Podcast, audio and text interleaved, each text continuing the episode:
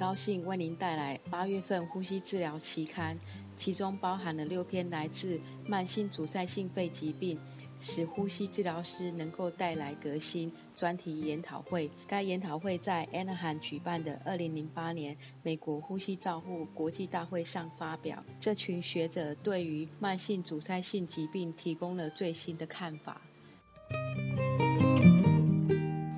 我们的首篇文章是由费城、汤马斯、杰佛逊大学、v 素等作者提出。继发性阻塞性细支气管炎合并气质化肺炎与原因不明的气质化肺炎在临床与放射学上的差异。作者描述继发性阻塞性细支气管炎合并气质化肺炎病人其临床上与放射学上的特征，通常简称为 BOOP。他们回顾在十年之间，三十三位病人诊断为继发性阻塞性细支气管炎合并气质化肺炎。并执行外科的肺部组织切片的病例记录。作者们取得了这些病人临床放射学上的表现、病因学与病程结果资料。其中，呼吸困难是最常见的表征，其次是干咳与发烧。呼吸音呈现细碎的爆裂音是最常见的生理发现，诊断为继发性阻塞性细支气管炎合并气质化肺炎的平均年龄是五十九岁，四十二 percent 为女性，主要放射学上特征为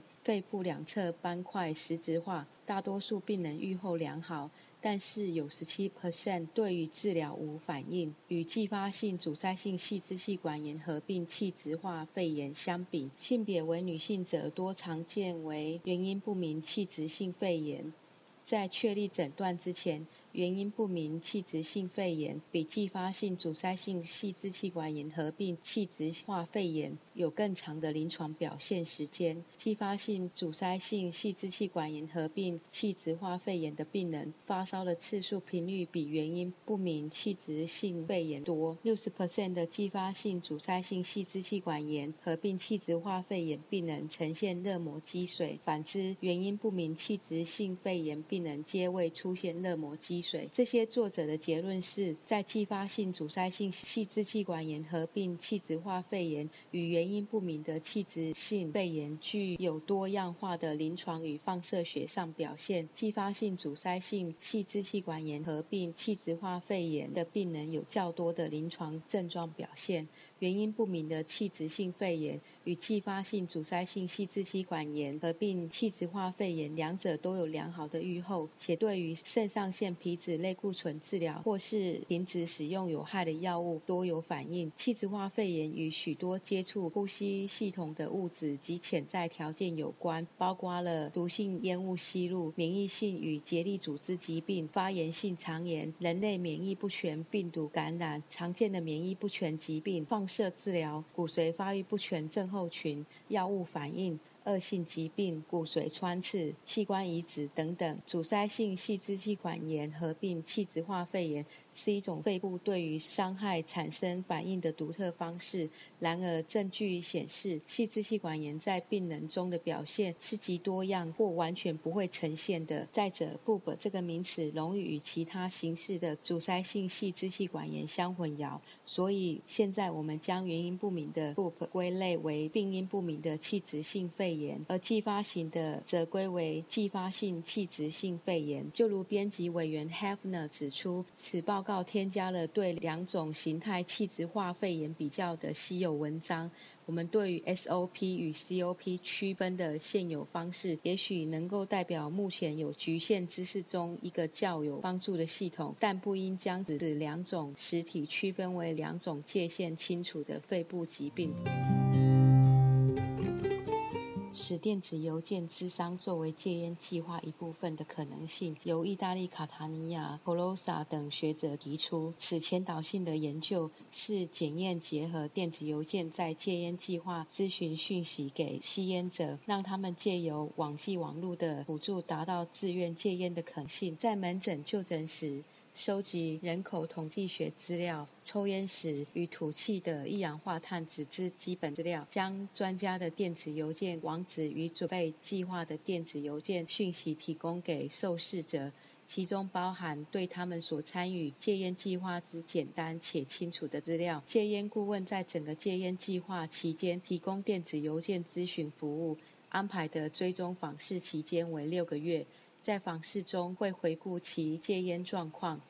在三十位一开始即纳入研究的参与者中，有七十 percent 完成六个月的追踪访视。与未完成追踪访视者比较，完成研究的参加者使用宣导电子邮件咨询的频率次数较多。在吐气一氧化碳数值的比较，六个月内成功戒烟者比戒烟失败者，其数值在统计学上显著的降低。在六个月内持续没有抽烟的有三十七 percent。作者们的结论是在戒烟的过程中，整合电子邮件的咨询建议是可行的且有效的。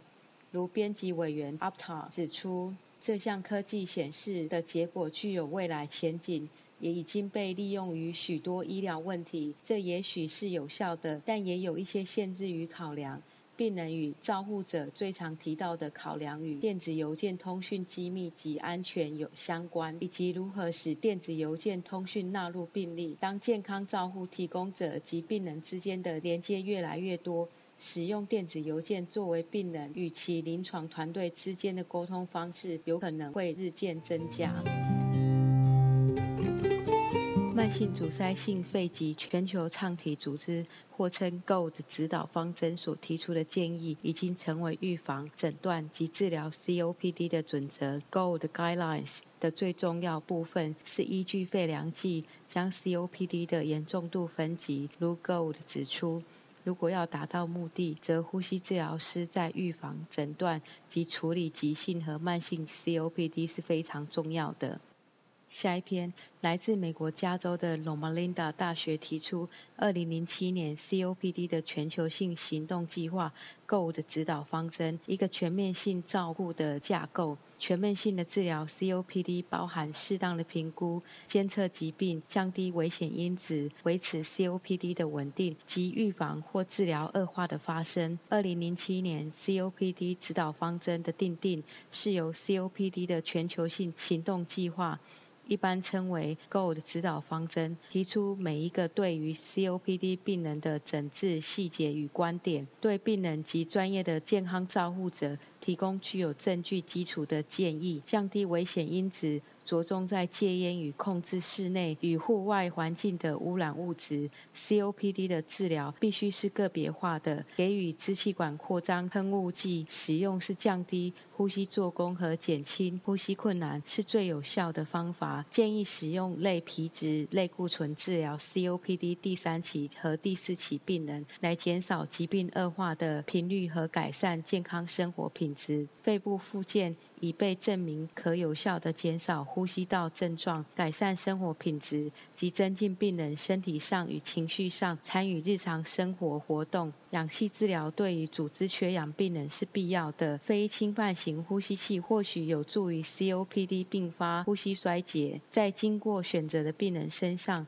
外科手术也许扮演着有限的角色。因为急性恶化会使 COPD 病人的肺功能与病人临床症状衰退，并增加照护这类病人的费用，所以其处理必须针对预防和处理疾病恶化的发生。除了给予氧气治疗控制、抗菌剂使用、短程计划给予全身性类固醇之外，非侵袭性或侵袭性机械通气在适当的时候也扮演着某些角色。如果要达到2007年 COPD 的全球性行动计划指导方针，呼吸治疗师在预防、诊断及处理稳定和恶化的 COPD 上绝对是重要的角色。接下来的文章是由北卡罗来纳州 Durham 杜克大学 McKinley 所发表，利用肺量计来对慢性阻塞性肺疾进行诊断和处置。肺功能测试是目前能在使用中最古老的临床测试之一。它是一种简单的测试，让病人由总肺容积做最大程度的吐气。关键的量测项目为 FEV1 和肺活量。然而，其效用取决于设备的品质、病人的和合作。以及技术人员执行测试时的技术。肺量计应被视为医疗测试，而并非仅仅是受过低阶训练人员可以测量的生命真相。在阻塞性肺疾如 COPD 中，肺量计测定法中的特征变化是 FEV1 相对于肺活量的减少。利用这一项测试结果，可以诊断气道阻塞存在与否及其严重度。它可以作为治疗方针的依据和预测疾病的预后。然而，使用肺量计筛选阻塞性肺疾病还是可能会产生问题，影响筛选的结果也还有待证明。德州圣安东尼奥的德州大学健康科学中心 Restrepo 发表综合论述，以吸入性药物渐进式治疗稳定型 COPD。虽然现有证据证实没有药物可以减缓肺功能的下降或改变 COPD 的预后，但吸入药物治疗在慢性阻塞性肺疾病患者承受疾病煎熬时仍是非常重要的部分。吸入性药物在治疗稳定的 COPD 时，直接的提供症状缓解和恢复肺功能容积。尽管慢性阻塞性肺疾病可能无法治愈，目前现有的临床准则提供的知识及实践，提供了医护人员有效的治疗疾病替代方案。在实施这些准则中，呼吸治疗师扮演的重要的角色，因他们通常要负责教育病人正确使用吸入剂。这篇文章回顾关于使用吸入药物治疗 COPD 现有证据，并为稳定型 COPD 使用不同药物时提供了指引。来自乔治亚州亚特兰大、乔治亚州立大学的 Good Fellow 与来自阿拉巴马州伯明翰阿拉巴马大学的 Wa 发表文章为《烟草治疗和预防何者有用以及为什么》。在美国，慢性阻塞性肺疾病是第四个主要的死亡原因，而烟草滥用是主要的原因之一。有些人戒烟很容易，有些戒烟者则需痛苦地经历戒除成瘾的艰难过程。呼吸治疗师往往会与想要戒烟但却又不知从何处开始的慢性肺疾病病人有接触。以一个完整的烟草治疗和预防计划而言，在美国实施禁止吸烟和空气清净法还是不够的。对于任何成功的疾病管理计划，必须将烟草控制的教育和支持包括在内。研究表示，当药物介入使用，并且同时提供适当的咨询服务和其他资源时，戒烟的成功率会增加。我们必须了解，如果因为主管机构的监督工作做得不够好，以及如果患者在必要的疾病管理和复原中没有得到应有的照顾，那么呼吸治疗师在未来任何健康照护系统中的角色还重要吗？呼吸治疗师担任一个关键角色，特别是针对新诊断出的慢性肺部疾病患者，询问他们是否还是吸烟者，且是否有兴趣想要戒烟。这重要任务不应等闲视之。美国宾州匹兹堡 Alani 综合医院的卡琳，肺部复健与慢性疾病呼吸治疗师的机会所述。在慢性肺疾病者的疾病管理中，肺部复健是非常重要的一环，而呼吸治疗师则在此疗程中扮演不可或缺的角色。呼吸治疗师可以透过以下数种方式参与慢性肺疾病在肺部复原疗程，例如选择适合进行肺部复原的病患，治疗前的个案评估，针对病患个案给予个案疾病相关卫教，积极参与运动与训练计划等。加州 Fullerton Doom 在新的长期氧疗技术之临床影响一文中指出，长期氧气治疗会使严重慢性阻塞性肺病的患者存活率增加，亦可减少因病情恶化而再次入院治疗的机会。同时，若予以适当剂量，长期氧疗更可在这群数目正在增加的病人中改善其运动耐受性，进而全面提高医疗相关的生活品质。随着长期氧疗设备的演进，新的输送设备与旧式传统居家氧气设备已有悬殊的差距。新的长期氧疗技术，一般称为非传统技术，赋予长期氧疗病患空前的自由。因为设备不再依赖居家照护提供者重复补充或更换耗竭的氧气，取而代之的是非传统长期养疗设备，不论病患在卧床或活动情况下，皆可满足氧气需求，且由使用者自己操作即可。然而，有几种新的机型在操作及其性能上有所限制，因此，为了防止在使用时发生无法预期的氧和饱和度下降，每一位病患在使用新式长期氧疗设备时，皆必须先由具有经验及知识的呼吸治疗师使用动脉式血氧饱和定量仪做监测分析，以确保在任何情况下都能维持最适当的剂量。Doom 也适当的做出请求，长期氧气处方应依照氧气饱和度而不是特定流速而定，因此氧气输送可以允许病人依照他们的生活形态及日常活动不同需求而给予。Irony 等人报告一个在脑室热膜分流管装置两年后，重复发生右侧热膜积水的个案。如编辑委员 Barrio 指出，对于热膜积水做出正确诊断可能是困难的。在找出潜在的疾病过程中，了解不同的诊断技巧及他们的限制非常的重要。这个月的教学个案由 Dixon 及 Lux 所著。由一位因甲苯中毒造成高阴离子间细支代谢性酸中毒的个案。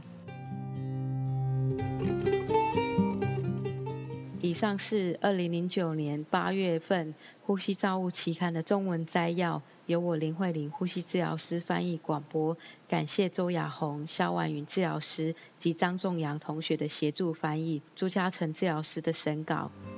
如想进一步了解原文内容或期刊过去议题，请上美国呼吸照护期刊网站 www 点 rcjournal 点 com。您也可以由网络上订阅，自动收到未来的网络广播议题。再见。